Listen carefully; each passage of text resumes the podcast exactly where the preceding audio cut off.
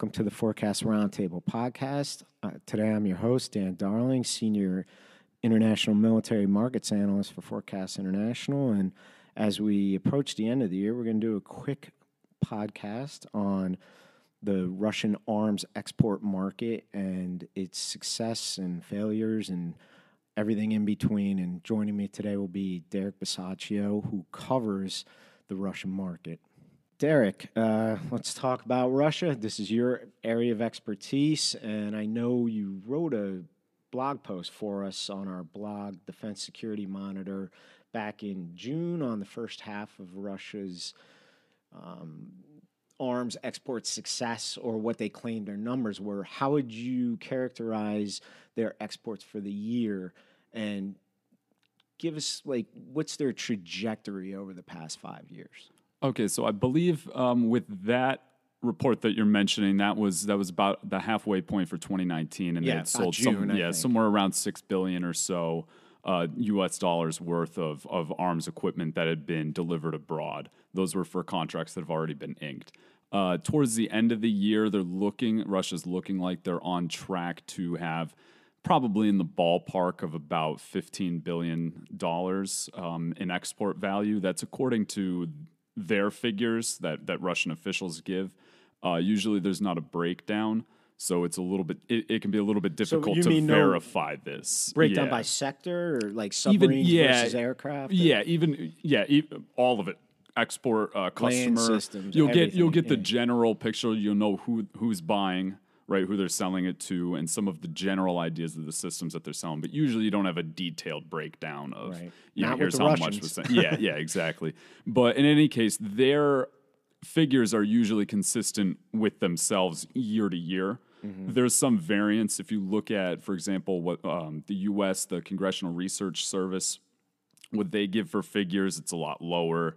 And I think uh, SIPRI SIPRI? also, Yeah. yeah. they also do it, and, and theirs is lower. So with that, obviously, you know, you're you're picking picking and choosing which one you go by. But at least as far as the figures that the Russian officials are giving, they're, they're it's looking like it's generally in line with where it's where it's been for the past few years. So essentially plateaued. So where would they rank uh, among global suppliers? Global you know, supplier- China, number two. U.S. Number two. Number two, right So- behind the United States. Yeah, I think we're last I saw France is or Britain is like third, and there's a good ways behind Russia, Right. Which is, if I am correct, about half of what the U.S. Oh is. yeah, which is itself a ways behind Yeah, ways behind the United States. Yeah, so their position as number two is pretty secure, at least for the at least for the short term.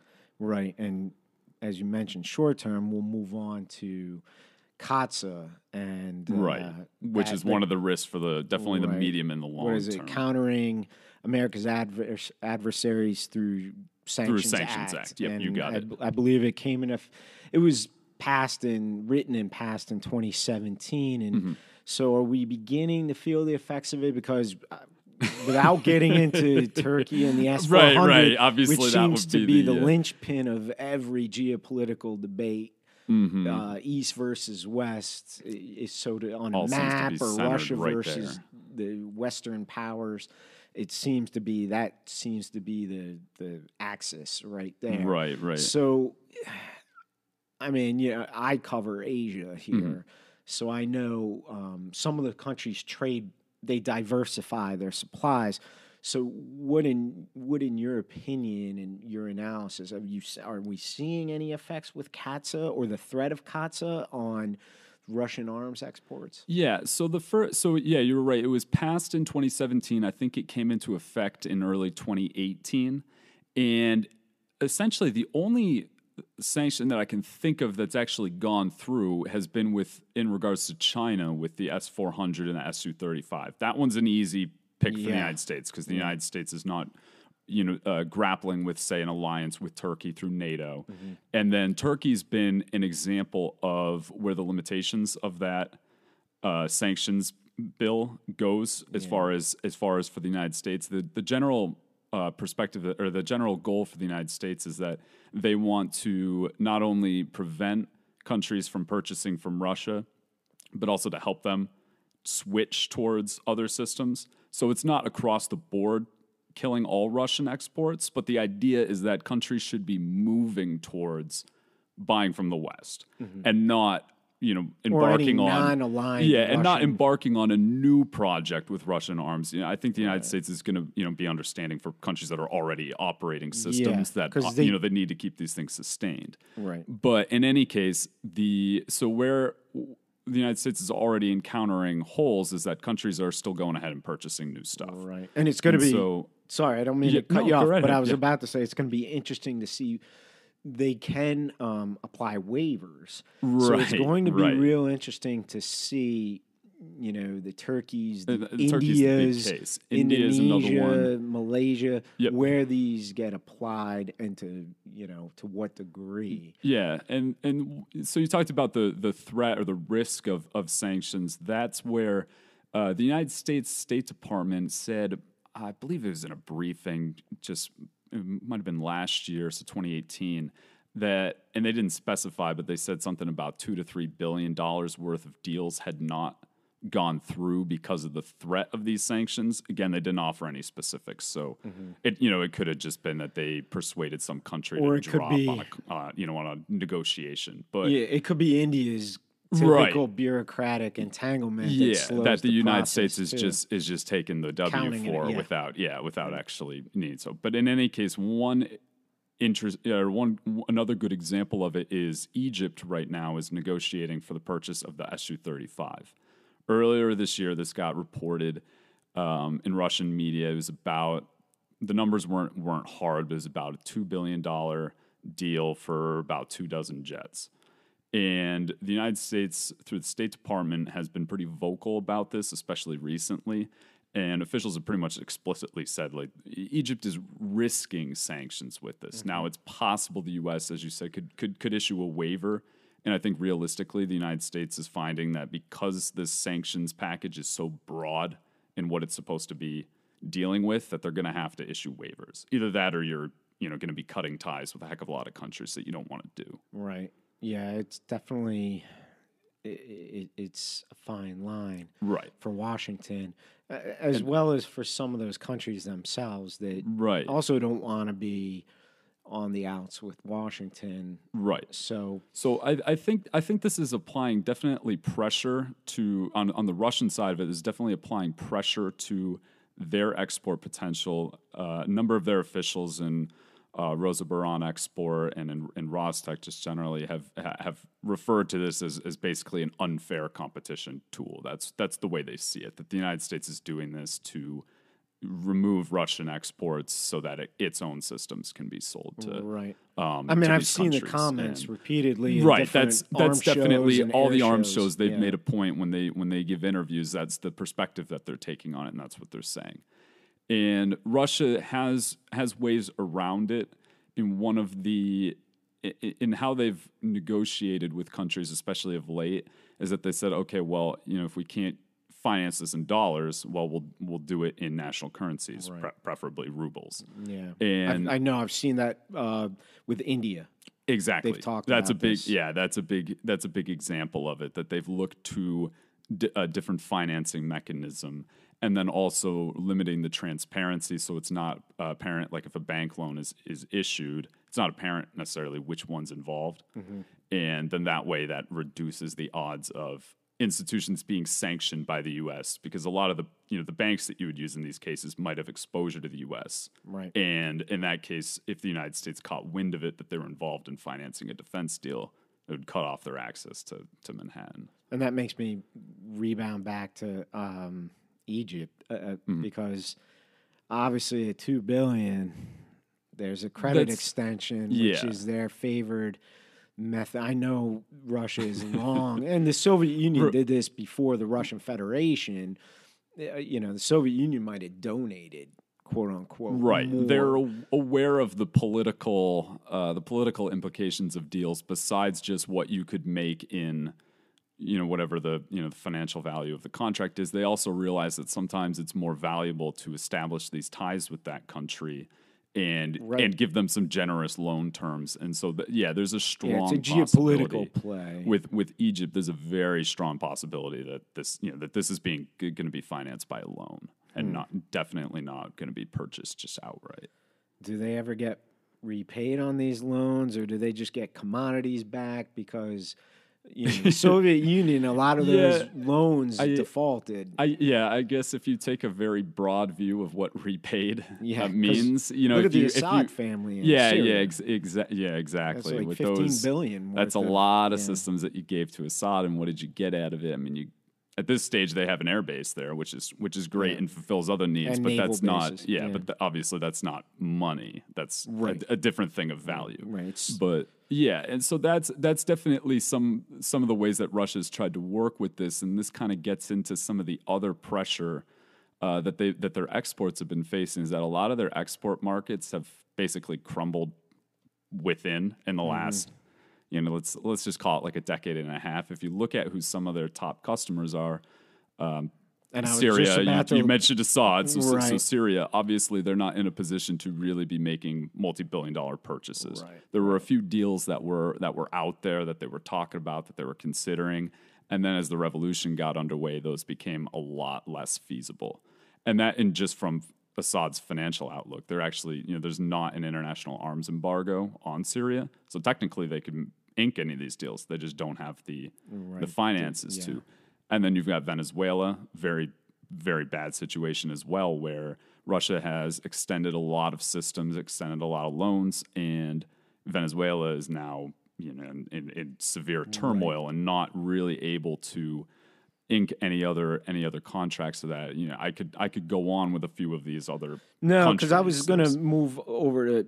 I mean, you're hitting on some of the countries within larger core markets, and I was Mm-hmm. Right. going to ask you. I, kn- I mean, we could probably say um, Russian core markets um, revolve around some Latin America, Africa, Near East, Central and South Asia, and then Eastern Europe. You know, the the the non-NATO oriented Right. Eastern European countries, not named Ukraine or Georgia, right right but um, you know, obviously like Belarus and Serbia to Mhm. a lesser degree. But are, are those, you know, within these core markets? Who are some of their leading buyers? okay so so in Latin America your leading buyer would have been in Venezuela right. Yeah. and otherwise they've tried to negotiate a few one-off deals say with like Bolivia Peru. and Peru, something, yeah. And in Africa, your real big customer is Algeria.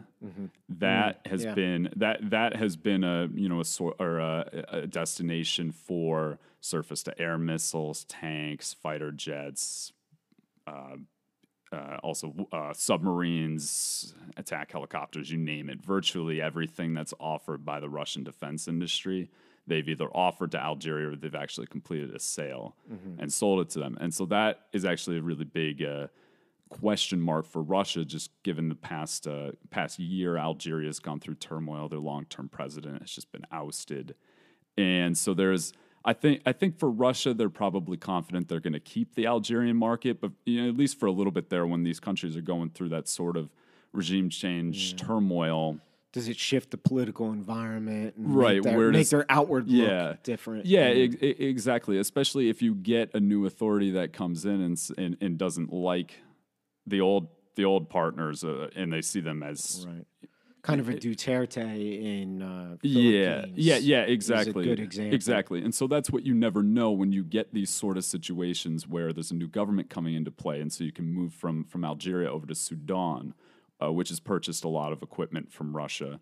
Uh, same thing. Long term, long term leader was uh, was ousted earlier this year, and basically at the same time as it happened in Algeria. And so that's another question mark, especially with the United States starting to roll back some of its pressure on Sudan. Uh, who who they're going to turn to, and if they're going to remain uh, focusing on buying buying from Russia. Um, outside of outside of Africa, I mean, in, in Asia, you really have kind of three big three big customers. I would say would be India, China, Vietnam. Yeah. And obviously, China is developing its own defense industry, and then India is working to develop its own in- industry, but also importing still from a lot right. They import and they partner with Russia. Yep. And, to but, and not just from Russia. Though, but with a lot of other countries, and so that's a big area of competition for for Russia. What about the stans? You know, your Kazakhstan. Yeah, yeah. your- So, so I mean, I know we're dealing Soviet with much uh, less Central money. Asia. Yeah, Yeah. much much smaller figures and smaller batch purchases. Yeah. but they were always under the Russian orbit from the Soviet Union on, and Mm-hmm. while they had a few color revolutions, uh, um, In Kyr- Kyrgyzstan, yeah. Kyrgyzstan. Um, for some reason, I was going to say Uzbekistan, but I don't believe they No, no, one, that that Ka- Karimov, um, yeah, longtime president for a while, They're then still aligned with in, in Russia, but anyway, yeah. um, you know, the Russians still like to keep them within a, a trading and economic ties uh, and a security fold with the CSTO. right, right. Um, I forgot what does that acronym stand for? Common it's Security collective uh, Collective secu- yeah, Security yeah. treaty organization. Treaty Organization. Yeah. Anyway, yes. So, how do those countries are, are they still drawn to Russian hardware? Do they have they diversified any? Okay, so let me. Uh, Uh-oh. Yeah, so so we got we got a little bit of a spectrum here. So so with Kazakhstan, for example, for the most part, they're buying from Russia, and that's that's also been their main source for. They they have a small defense industry. It's not it's not rather it's not very big by Central Asia standards, though. It's it's a pretty sizable thing, and for building that up, they've partnered with Russia and with other members of the the former Soviet uh, former Soviet Union and so they're probably the most I would say in the in the Russian camp as far as ones that are actually buying systems. Kyrgyzstan gets a lot of systems from Russia, but they're mostly donated, mm-hmm. and because they, don't- they just Don't don't, have have, the a, money. They don't have Yeah. yeah. they don't have a sizable enough thing. Same similar enough story with Tajikistan, where they don't have a you know a large defense budget. And odds are, most of the stuff that they're putting into service, it's either you know a few dozen things, or it's or it's donated equipment. Where you start to see a lot more variance is when you look at Uzbekistan and Turkmenistan. Uh, Uzbekistan has started showing off in uh, recent years a bunch of surface to air missile systems that they got from China. Uh, they purchased the it's like the F, FD two which I think is Yeah, the HQ nine. HQ9, Yeah, it's yep. like essentially an S three hundred knockoff. But the point is, they didn't buy the S three hundred. They they bought that from China. They also recently, like just this past uh, past few weeks, they showed off a, a man portable system that they got. And then Turkmenistan has been buying from everybody. They've been buying armored vehicles from Turkey, from Saudi Arabia. They've been buying helicopters from Airbus. They've also been buying uh, Chinese surface to air missiles. Okay. And so you start to see a lot more competition with that. And then where Russia is realizing that it doesn't have as much of a lock on that market. Again, you, you pointed out these aren't massive, you know, massive deals that they're that they're making, but this is a very important area for Russia. And especially in its re- its relationship with China, the I don't want to even call it necessarily an informal agreement, but the way that the arrangement is worked out in practice is Russia has generally been the security guarantor Spheres of influence. for, for. Central Asia, and that and that China has nevertheless been able to carve out economic uh, deals, for example, with Turkmenistan with natural gas. But the thing is, China's now, especially because they're inking arms deals, but they're also moving more into Central Asia, uh, just in general with with even security deployments. what about Armenia, Azerbaijan, and uh, obviously a trickier one, Ukraine. Right, right. Okay, so let's so so Armenia, Azerbaijan, Armenia fairly similar enough situation where to to to, to like to Kyrgyzstan it does have a larger defense budget, but for the most part they're basically dependent on Russia. Donations, because. Russia in the last three or four years has extended a good maybe 300 or 400 million in loans that are used to sometimes finance some of these these arms purchases up to like 90% of the value of it and so they're using that and they're buying multiple rocket launchers. They're buying they just signed for fighter jets. And you know you name the system everything that they need to be able to compete with azerbaijan. Mm-hmm. now because azerbaijan has a lot of energy wealth they've been able to and they've, they've also struck a little bit more of an independent foreign policy. So this kind of works with their approach just generally um, but they've they've purchased from a lot more than just russia i mean russia is a very big supplier to them but they've also purchased from turkey and from from israel Yeah. And and, Ukraine. and so so yeah. Ukraine, so that was uh, uneasy cooperation up until 2014 and 2015, and then so amid the annexation of uh, Crimea, the onset of insurgency in eastern Ukraine, that Ukraine sees essentially as just a you know an invasion of Russian regular forces. Uh, Ukraine cut off arms cooperation almost entirely with Russia. There was some cooperation on on, on like on like an aircraft, but for the most part, what you had was um, Ukraine was supplying engines for a lot of the Russian warships. That went away, and all the ver- like various components here and there that were in Russian systems. They just cut that off cold turkey, and that meant and Russia was already working on import substitution, but that meant that they had to go ahead and do that. And obviously, as far as the export side is, that means they're not landing sales to Ukraine, not like they were really doing that before, but they're definitely not now. It hasn't had as bad of an effect as exports to third parties because both Right. Russia and Ukraine, they'll essentially they'll sit at the table and they won't look at each other. With with India, for example, they're um, they've signed for some of the warships that Russia was going to put into service with its own navy, but couldn't get the Ukrainian engines for.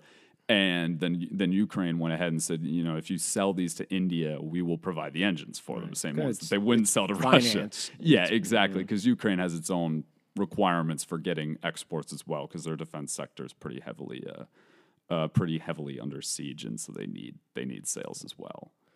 Yeah, right. And that was kind of the third party thing was uh, you hit on. That was going to be a question of mine. Uh, Right, right. Yeah, where they're even even though Russia and Ukraine are absolutely not collaborating on any any new projects going forward, and that's been dead for four or five years now. Right. They had they're- existing Yeah. substructures. of- Yeah, some of those some of those deals where there where there's some uh, existing dependency. I think you would still see collaboration. I you know I don't think moving forward, it's not like they're going to work on any collaborative projects to sell to other people, even if it's mutually beneficial to to Ukraine and Russia. They they're just not going to do it. The political political re- relations are just not there. Let's move on to, and you hit on some of this uh, Mm-hmm. prior in one of your answers. Let's move on to competition Okay. for the global markets. Now, Okay. we know um, Russia's obviously not selling to Canada and NATO right, right. The and NATO ones United are out of States the out of and the question. thereby, therefore, Japan, uh, Australia, New Zealand. Mm-hmm. Um, but where we've we've touched on some countries that really diversify source of supply. I mentioned Right. Malaysia and Indonesia, and uh, now increasingly Philippines and Mm-hmm. India is one, of course. But in the markets where Russia has traditionally dominated, it, it- who's uh, China clearly has become a competitor because they've gotten a little better with the technology, some of which is just re-engineered knockoff Russian designs, Soviet Much to the chagrin of the Russians. Right. yeah. Who still then will sell to China. Right. You know, um, and just to help them.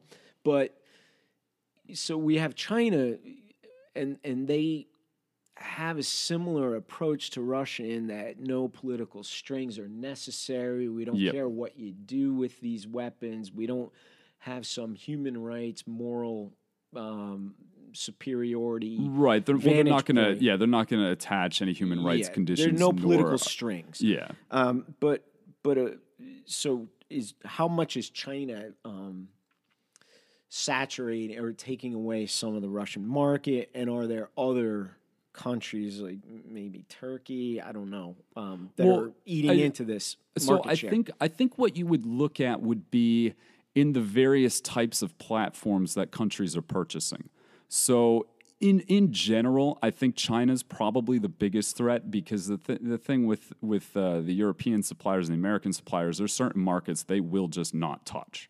It's just they're it's just Iran beyond isn't getting yeah. anything. Yeah, yeah, exactly. Yeah, then when the arms embargo comes off on Iran, they're not they're not going to turn around and go to the United States and be like, "Hey, can we Yeah. get can we get whatever your latest thing is?" Or they're not going to go to Europe because Europe would would risk the wrath of the United States in that in that case. But so Iran's actually a good a good example of this. So they have a big laundry list of stuff that they need to buy. Whether they got the money to buy it, you know, right when they, they're under an arms embargo until um, October of 2020 Yeah.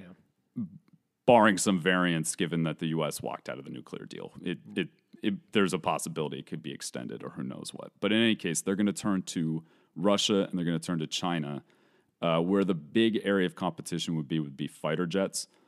Um, I, th- I think I think what you're I, I, I believe Iran would probably prefer the Russian jets, but they would Time tested. yeah, yeah, exactly. It, how you know, however, it's it's entirely possible China could just come with a with a much more uh, financially uh, Generous package. generous patch, package, which might be the way to put it. But so that's that's kind of where they've been able to compete. Is their their the quality of their fighter jets are getting better. That's not to say they're you know they necessarily yeah, and it'll be interesting. up there, but they're you know they're they're they're at the at the stage where you where one of those countries could purchase from them and and be you know at least have a realistic sense that these things can perform yeah. yeah. what they're supposed to. Um, another market would be missiles. As a, we were talking about Central Asia, that's been a big thing with the surface to air missile systems. I don't know if those things have really seen any operational usage right. and they're definitely not as widespread as the Russian ones.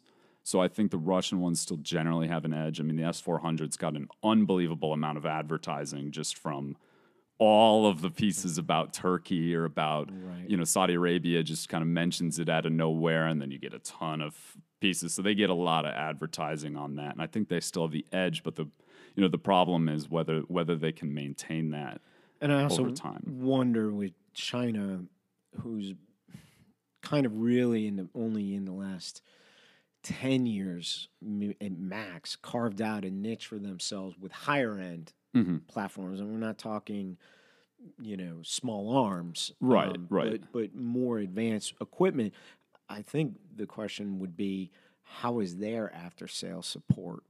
Because the Russians never had a Right, really good reputation Yeah, with a lot of their client states in the past. Uh, yeah, and the th- and the thing is, especially as as systems are getting more and more complex, and you're ordering fewer of them, but they're but the costs of these deals are just going up because there's so many subcomponents and there's so much that goes into it. It puts a it puts a bigger premium on all your you know your maintenance, your repair, your overhaul, and if you if you cannot offer that, that's a big uh, that's a it's a big uh, drawback ahead of a deal being signed because that's what a lot of these countries are, are looking at when they're examining the different systems on you know on offer. It's not just okay, can this thing drop a couple bombs and fly around really fast? It's also you know, am I going to be realistically able to keep this thing in service? Yeah, and what's, what's the serviceability? yeah, and what's the cost of doing that Mm-hmm. over however long you expect to have this thing in, in, in service? And so that you're right, Russia has really struggled with that. If you look at some of the public statements that their officials are making re- more recently, they've, I mean, they're certainly aware of the problem. Yeah, usually it was And spare parts for a long time. Spares, they were really bad at getting, but they And, seem, and the qual, and, yeah, and the consistency and the quality Right. of those but they could be seem could be to do more. Um, The- they're, they're good at. Hey, here's a maintenance center. we'll Yes. open in Thailand or regional Pakistan. regional centers so that you won't have to ship the whole thing back to Russia or, Right. or you know they're not they're not work- giving full tech transfer. Correct. um, you know, which is what an India or whoever would really want. Vietnam, Right. But they they do. It, what I'm trying to say is there are some things that they did. They're, they've been in this game for so long. They Right. must be doing a few things right, other Yes. than not being, um, you know, other than being willing to sell to anybody. Right, right. Yeah, no, they're um, most of their most of their systems are, are you know are reliable enough where they can perform And in- in- affordable. yeah, i- affordable, reliable enough for that they, they can perform again. Whether it's co- comparable to, to Western things, I don't- you know I don't think that's necessarily the case depending on what you're talking Yeah, about. But but um Yeah, and so this is one area where Russia, over the long term, is really. Uh, uh, it, it definitely has its work cut out for it. Is is on very complex systems, and that's something I think, as you said, China's starting to get into that a little bit more. But even with them, you can see where there's still uh, failings. I guess would be with their with their armed drones. So if you look at the Middle East market, they're buying up Chinese armed drones like Right. crazy. Yep. But these things are often reported to have been crashed. Uh, Jordan purchased the the CH4 like a couple years ago, and then just put them up for sale for resale Yeah, I've seen other countries. within about two years of it being in service, which isn't a good, definitely not, Not a good vote, indicator, not a yeah. vote of confidence for it. But that's something that Russia isn't even competing in. They're not. uh, They're working on and pretty soon to introduce an armed drone or a few. They've got a few different models that they're working on, and soon to introduce those into service. But they're definitely not at the stage where they can even offer that right. on it the was never really market. their field. Um, Right. I, yeah. Their I- niche. It was the U.S. and Israel were ahead of pretty much everybody. everybody in that yeah and they're starting to see where where those are important and where those can fit into their their operations. yeah, they, they used them in Georgia, didn't they? yeah Um, in 2008 Well, when they went in. yeah I mean, they've used they've i mean definitely incorporated drone Right. drones But, I mean, they were a little late on the curve, is all I'm yes yeah that's a good that's a good way to put it yeah Well, let's wrap this up with this. Okay. Um, if it, so, obviously with Russia, they have a, a large and um, all-encompassing defense industry. Mm-hmm. Uh, they do land systems, sea systems. You know, yeah they can run. They- run the they- gamut they for run everything the, gamut. russian military needs Um, how vital is this the export success to maintaining this industry? Because at some point, Putin runs out of cash to just fund all the R and D and keep some of these shipyards and other Mm-hmm. conglomerates open. So, so this is something that you've seen as Russia's embarked on a new state armaments program that's going to last to about 2027. Is the that's the latest uh, project? Is that the the expected buys under it are going to be a lot lower than the previous one? So over the past nine years, 10 years, Russia has really embarked on a big procurement program. They've been purchasing, you name the system, to overhaul its its military and to bring. Uh, basically, they set a, be- a benchmark of either new or very modernized systems, and they wanted to bring their overall military force to about seventy percent of that, uh, you- uh, either new or or modernized.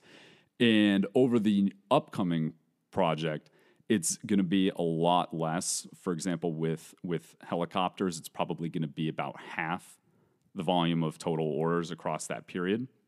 And so you got to make up for that somewhere, and, and exports are how you do it. That's where, when Russia is seeing a lot of competition or when there's a lot of sanctions, and so they point to that as unfair mm-hmm. competition, that's where this is actually extremely important.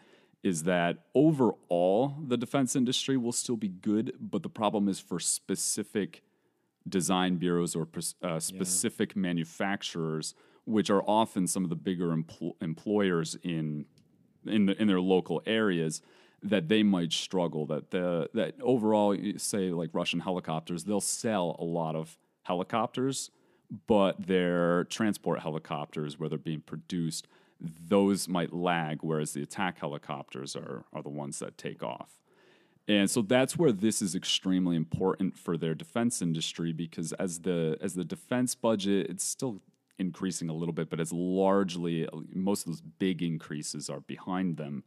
That they're not going to be relying on that as much to finance, at least you know keep the production lines open, but also that's how you um, for, uh, find funding for research and development Right. is is you know is through landing some of these sales or landing agreements with you know a country to work on a new you know a new development project. Yeah, that's where Turkey might enter in as a enticing partner for Right, Moscow. right.